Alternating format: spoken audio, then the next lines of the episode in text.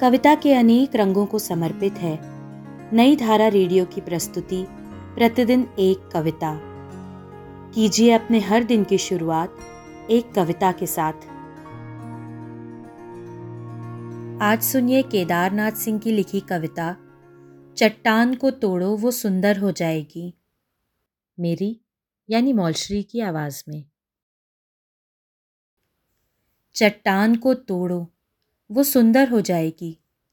उसे और तोड़ो। वो और और सुंदर होती जाएगी। अब उसे उठाओ। रख लो कंधे पर। ले जाओ किसी शहर या कस्बे में। डाल दो किसी चौराहे पर। तेज धूप में तपने दो उसे। जब बच्चे आएँगे, उसमें अपने चेहरे तलाश करेंगे। अब उसे फिर से उठाओ। अब की ले जाओ किसी नदी या समुद्र के किनारे। छोड़ दो पानी में। उस पर लिख दो वो नाम जो तुम्हारे अंदर गूंज रहा है। वो नाव बन जाएगी। अब उसे फिर से तोड़ो। फिर से उसी जगह खड़ा करो चट्टान को। उसे फिर से उठाओ। डाल दो किसी नींव में।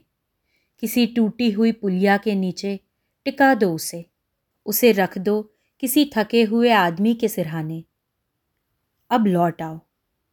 अब लौट आओ, तुमने अपना काम पूरा कर लिया है। अगर कंधे दुख रहे हों, कोई बात नहीं।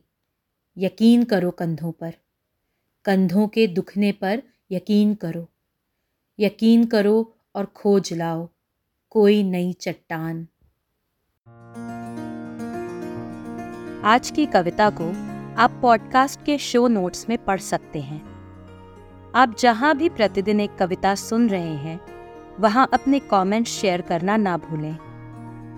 अगर आप चाहते हैं कि नई धारा रेडियो की ये प्रस्तुति हर सुबह आपके व्हाट्सएप पर आ जाए तो हमें इस नंबर पर मैसेज भेजें।